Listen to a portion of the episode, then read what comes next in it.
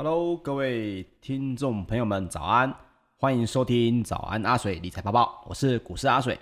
每周一到五早上八点到八点半，由我帮各位来整理昨晚的全球大新闻哦。在节目的最后，还会有知识加油站哦，让你每天呢都比昨天的自己更厉害一点。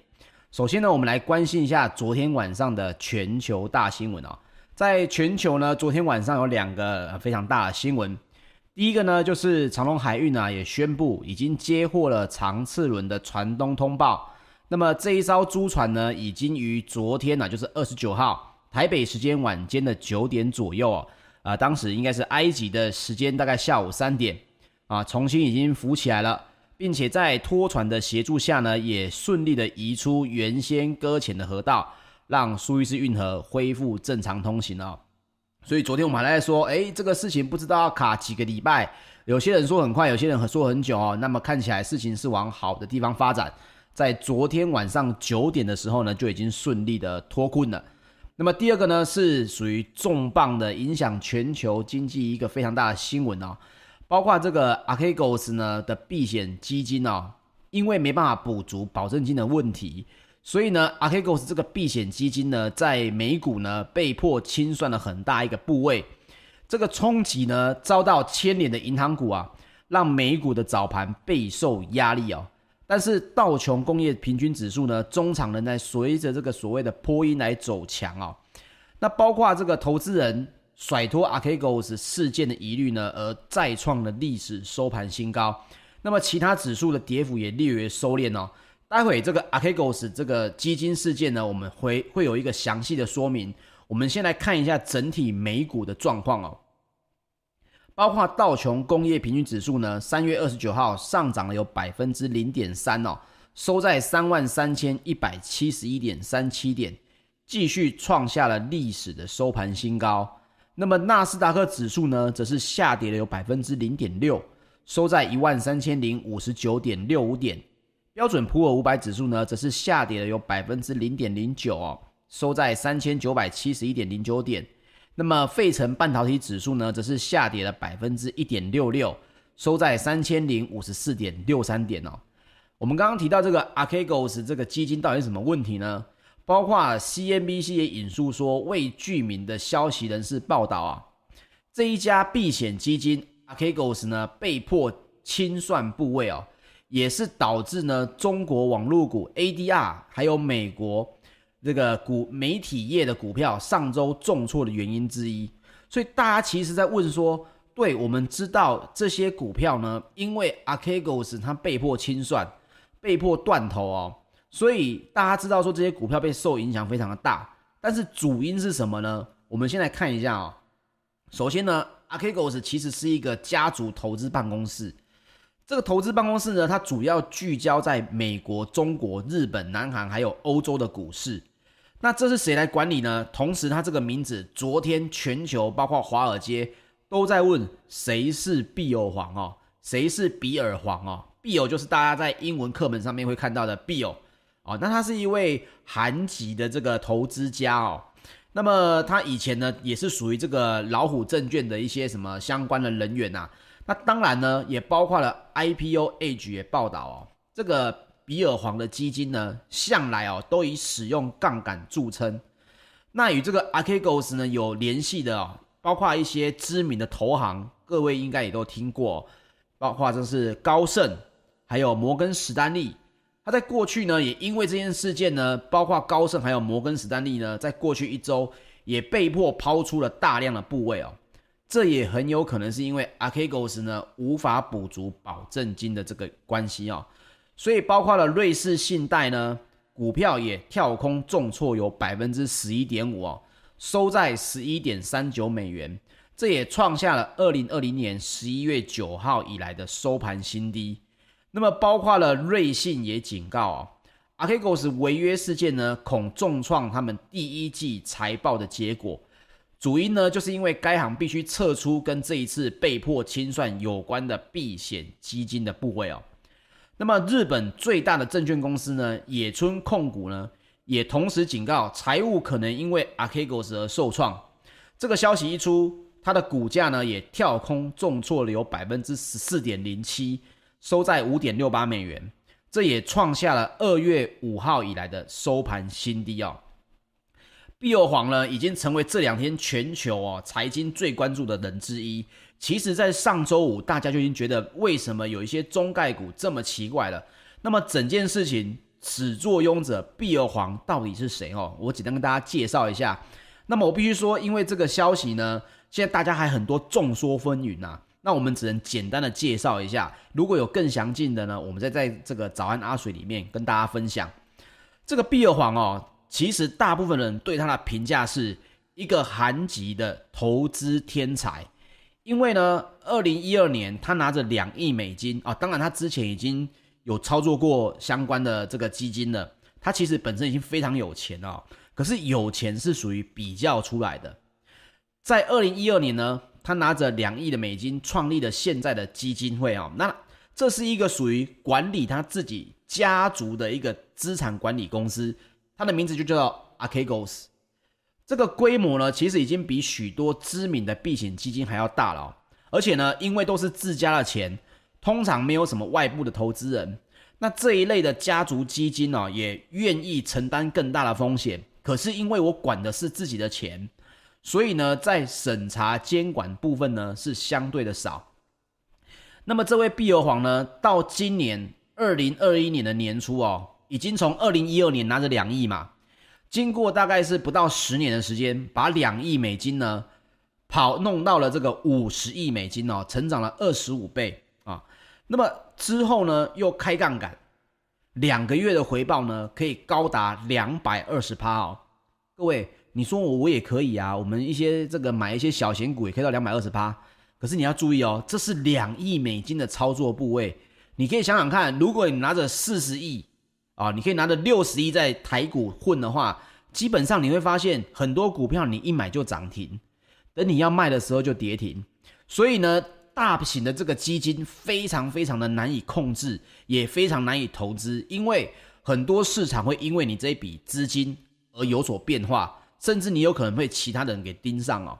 所以对于大金额来讲，两亿美金可以在经过十年的时间变成了五十亿美金，非常的厉害，而且。开杠杆之后，两个月的回报竟然可以达到百分之两百二十哦！这个数字呢，给大家一个印象就是他赚了一百个亿啊、哦！这个亿还是美金。那个人的资产呢，也已经到了一百五十亿美金。你说我有一百五十亿美金，不要说一百五十亿美金呐、我有一百五十亿都偷笑了，对不对？可是呢，碧欧黄当然不甘寂寞。一百五十亿美金只是他人生道路中的其中一个小小的 milestone 而已，小小的一个里程碑而已。接着他做了一件更惊人的事情，他又继续开了三到四倍的杠杆。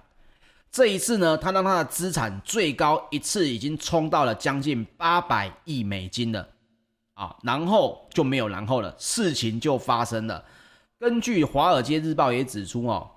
估计 Archegos 对多家公司的持股比例已经超过百分之十，包括这一些中概股在美国上市的 ADR 呢，像是线上交易平台跟谁学，还有英国时尚网购平牌平台 Farfetch 啊，所以 Archegos 在严重亏损之后呢，投资银行就开始清算它的投资部位，而遭到平仓。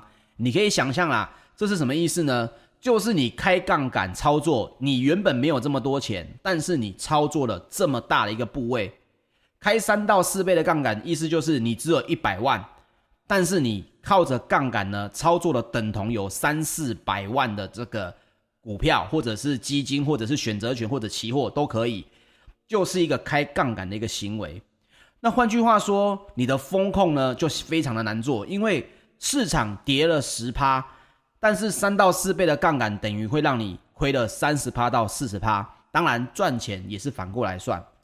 那刚好 Archegos 呢，就是在它冲到了八百亿的最高峰的时候，开始逆向的走势哦。所以因为这样子呢，投资银行开始清算它的投资部位，因为大跌嘛，所以呢你的这个风险已经偏高了，所以它就强制的断头平仓，因而触发了抛售的交易哦。那有几档股票也因此首当其冲，除了呢 CBS，还有 Discovery，还有这个我们刚刚提到的英国的时尚网购平台，包括了中概股跟谁学，还有腾讯音乐、百度、爱奇艺以及唯品会哦，唯品会也是在对岸呢啊非常火红的这个类似网购的这个平台哦。所以也包括这个影响哦，让其他的银行类股也同步的走软。你一定会觉得奇怪，如果你有一百五十亿，而且还是美金，你应该这还是你家族的钱，你应该已经怎么样心满意足？各位记得一句话哦，如果被你发现了一个前往目的的一个高速公路，你每一次开，你都发现你都可以把时速油门踩到底，一路上没有人可以阻止你的时候。即使你的车速已经到达时速三百、四百，你心中隐隐约约觉得有那么一点危险，但是你会因为过去不曾发生过问题而怎么样，继续踩足油门，让时速往时速四百以上飙升。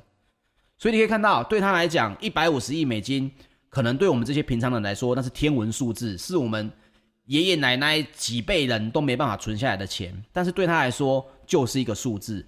所以哈，我必须这样讲，不是说我在市场里面赚多少钱是厉害，重点在于什么？在于比气场啊！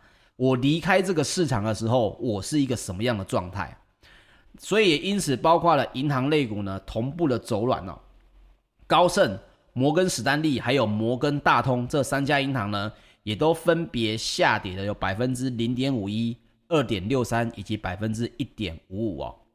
那么，因为 Archegos 杠杆爆仓而受创的中概股呢，在昨天是稍微略微止跌，包括中国前三大的 K 十二线上教育服务商跟谁学啊？它的 ADR 呢，在上周五呢爆量惨跌了有百分之四十一点五六，非常的高，砍了快要一半了。在二十九号呢，它的跌幅缩小到了百分之十八点五三。那么上周狂跌百分之三十三点九三的腾讯音乐呢，在二十九日小涨了百分之一点一九。其实各位，这是一个在美股你有在操作的话，是一个非常好的啊赚钱的机会哦。因为呃美股的个股是有个股选择权的，这个爆量之后呢，可以去参考一下，但是我们就不细谈。其实很多因素它是一变成是双面刃啊。你这边看到它在大跌，但是其实有可能是一些我们这些小散户可以参与的机会哦。所以这个大概对新闻有一个概念在，所有的东西一定有它的因果。那么到最后呢，你就要看这一个事情是不是会继续延烧。我也帮各位去看了一下昨天晚上，包括这个 CNN 啊，包括华尔街相关的媒体报道哦，其实他们不在意 Archegos 这件事情啊。我发现我们。呃，中中文的媒体跟这个英文的媒体有一个很大的差别。中文的媒体讲的是说，那谁是毕尔黄？哇，他赚了多少钱？那他有没有小三？对不对？我们大概会往这边去 去追嘛。可是，在美国英文的媒体呢，我们不是说英文媒体比较好，但是英文的媒体它的方向是，Archegos 这样子的基金，这样子的避险基金在市场上还有多少？另外一点就是。Archegos 这件事情还有多少未爆弹？那么我觉得这两个才是我们比较需要关注的啦。哈，包括美股有多少避险基金，有没有可能因此引来了一些相关的，比如说证监会的一些管理，有没有可能因此又会牵一发而动全身？我认为是我们值得思考的，而不是说哇，毕尔黄哦，他很厉害，他可能赚了多少钱？我认为这是有一点偏八卦娱乐。跟所谓实质上可能对市场整体影响的这种呃关注的层面不太一样啊哈，所以我们大家也可以用两种层面稍微去了解一下，利用八卦引起我们大家的兴趣，可是要理解的是后续有没有可能引发更多的未爆弹。那么值得注意的是哦，美国股市在本周五呢，四月二号也会因为耶稣受难日而休市一天。那么退休基金等大型投资机构呢，本周也会进行季底的投资组合再平衡，那也让交易人呢也去担忧说，那市场波动会不会因为他投资组合再平衡的动作而又升高哦？所以包括了证券殖利率近来跳升的这个问题呢，也可能是促使基金经理人决定大调投资组合的这种情况出现哦。那么不过，CNBC 也报道啊，包括某些呃投资机构在二十九号也发表了研究报告，指出，虽然其他的避险基金呢可能遭受牵连，但这一次的交易撞车事件呢，应该不会因为交易对手违约的问题而蔓延到整个金融体系。不过呢，也同时有在报告当中也警告，投资人应该要设法适应像是 GameStop 啦。Archegos 这种事件对金融事件的冲击，即使影响已经受到控制，但是近期发生的频率实在变高太多了哦。所以有没有可能政府单位有可能会出手监管呢？诶，这又会影响到整个市场资金流的走向哦。那包括投资人也静待美国总统拜登要更新他的基础建设方案。拜登呢，预计本周三前往匹兹堡。的时候呢，会对外公开他的计划，所以礼拜三大家应该就可以看到相关的这个新闻会出来了。届时也会解释哦，资金要从何处来取得。那包括美国的发言人呢，沙奇在二十八号也透露，拜登打算于未来几月呢发布两个振兴案，第一个将会涵盖基础建设，第二个呢则会涵盖健康与家庭的照护哦。那么，《华盛顿邮报》呢，在昨天也引述未具名的消息人士报道，白宫计划推出的基础建设方案规模呢，最高可能可以达到四兆美元，而加税规模将可以达到三点五兆美元，这都高于《纽约时报》在二十二号报道的三兆美元的基础建设案的规模。所以大家可以看到，接下来又是一个资金流要大幅挪动的时代了。那么在欧洲股市方面呢，包括刚刚提到的美国避险基金的 Archegos 爆仓，那么瑞士信贷也警告，强制平仓客户的部位确实有造成的蛮重大的亏损哦。那么它的股价也闻讯的跳水。不过尽管如此，泛欧指数在剧烈的震荡之后呢，中场还是小涨作收哦。包括泛欧 STOXX 六百指数呢，上涨了百分之零点一六。那么欧洲三大指数呢也涨跌互见，德国股市再破历史新高哦。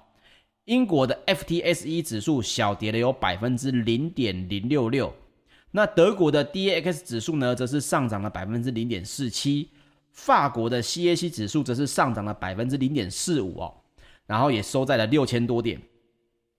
那么石油方面的消息。纽约商业交易所五月原油期货呢，在三月二十九日收盘上涨了零点五九美元，来到了每桶六十一点五六美元。所以可以看到油价哈，昨天是因为长隆的这个所租的这个货轮出现了搁浅的事情，今天呢市场呢为什么还是继续在涨呢？这是因为市场预期本周不就是要召开所谓的这个 OPEC Plus 的会议了吗？他们认为啊，五月份应该会维持生产配额不变，也就是说不会增产，所以也包括了欧洲 ICE 期货交易所的近月布兰特原油呢，也上涨了零点四一美元，来到每桶六十四点九八美元哦。所以石油还是属于供需的问题，尤其经济持续复苏，对于石油的这个需求还是会持续增加。那么油价短时间内想要看到。像去年甚至是更之前便宜的油，可能是比较有难度了哦。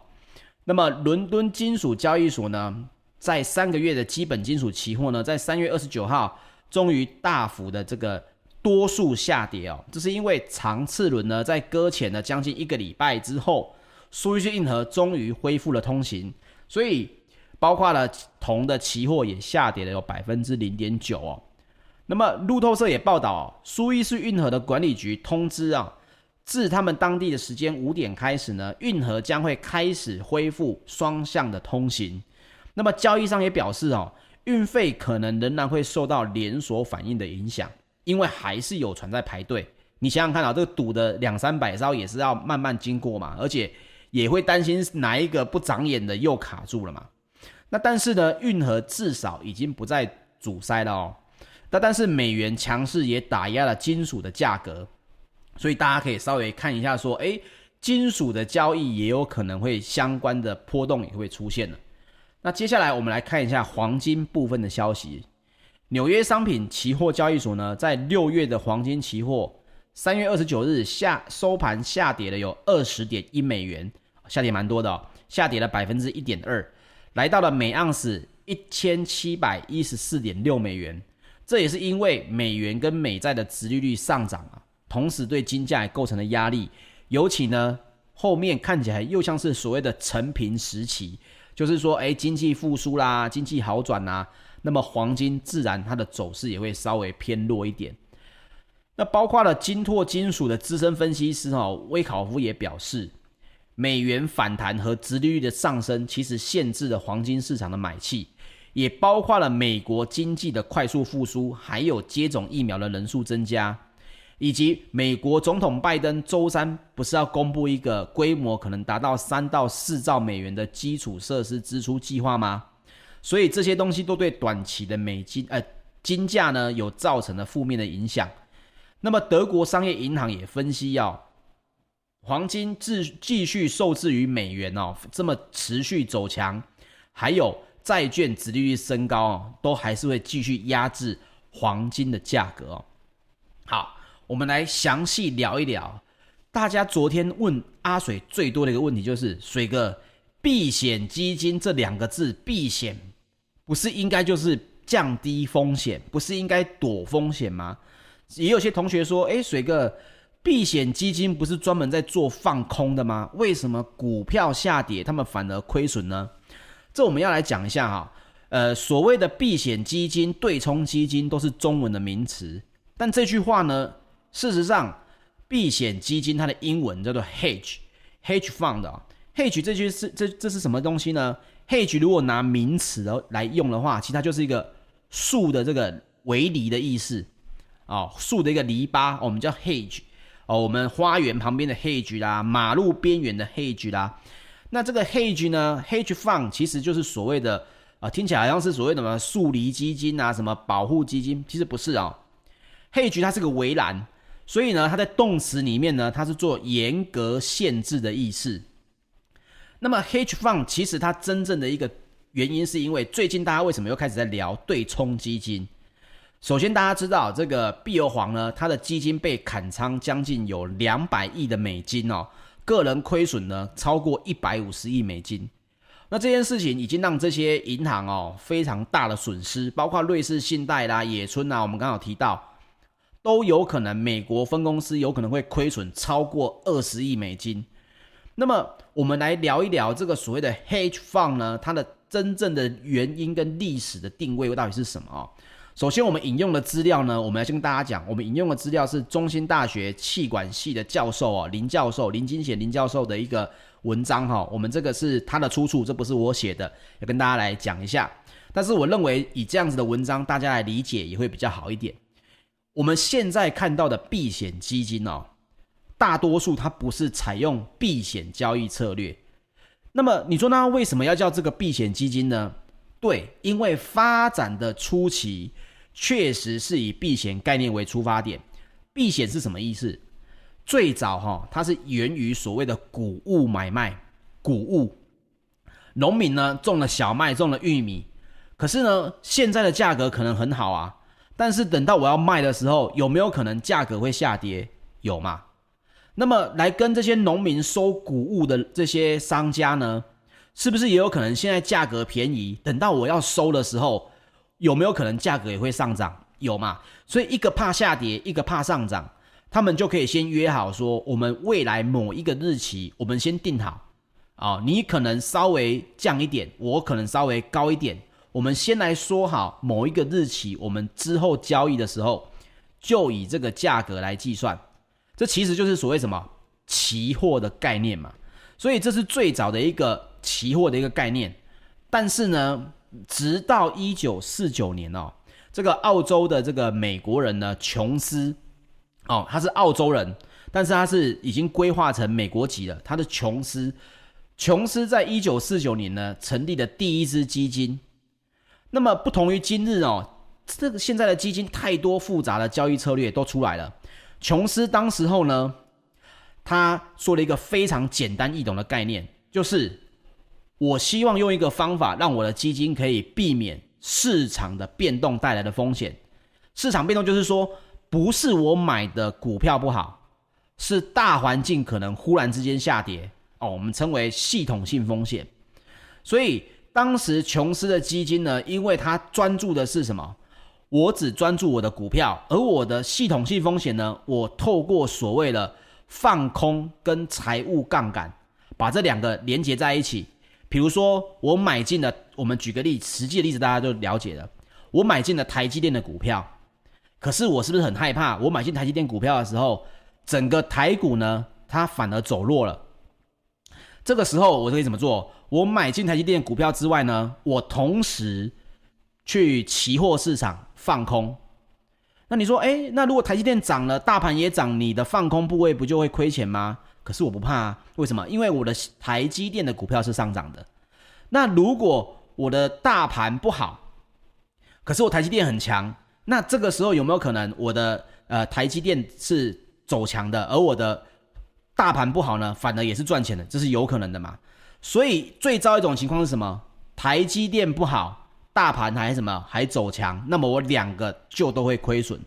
那其实避险基金就是应用这种策略，主要是专注在自己股票的风险哦，我只关注，反正我的钱大部分都是在关注股票里面的风险。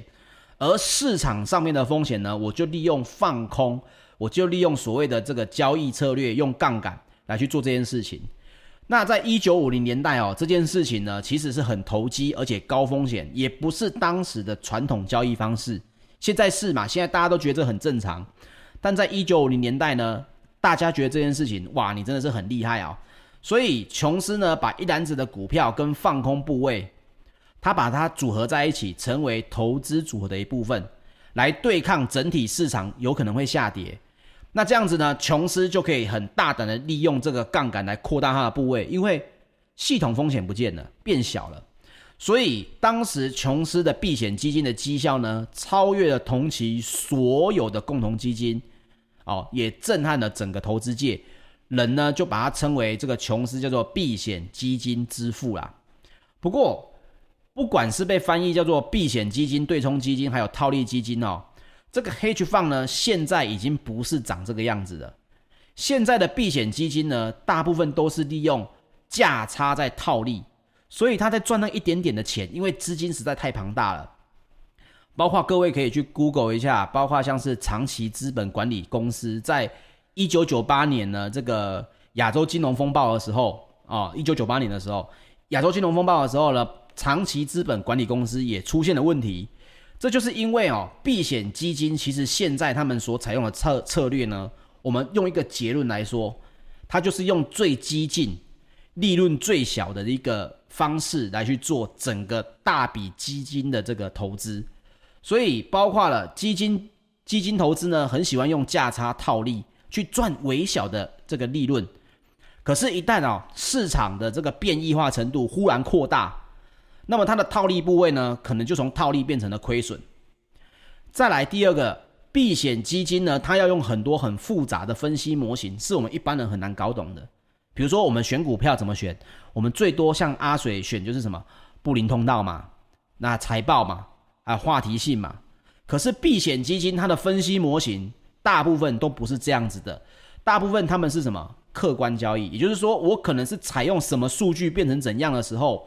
我来更改我整个交易的分析模型，可是记得，我们也曾我也曾经跟大家分享过，在这个经济系还有相关的这个这一句名言呐，你有参考模型，就一定有什么模型的误差啊，你有参考模型，一定有模型的误差，所以一旦呢市场有出现很剧烈的变动，让你的模型呢它的利润点可能已经错了或者变动了。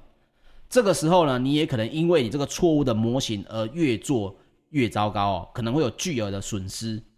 再来，最大的问题就是，避险基金现在每一只大型的避险基金公司呢，一定会开杠杆。哦，明明有两百亿，可是它开三到四倍去操作六百亿美金、八百亿美金的部位。那水能载舟，亦能覆舟嘛。你用高杠杆，那怎么样？你的损失。也有可能是更大的，那这个时候有可能就是本身他没办法去接受的这个风险哦。所以避险基金呢，它的首要准则是不要持有任何卖不掉的投资工具。那所以一旦出现问题的时候，既然你卖得掉，也会有很大的问题。你到时候抛售时，就有可能引发连锁的反应哦。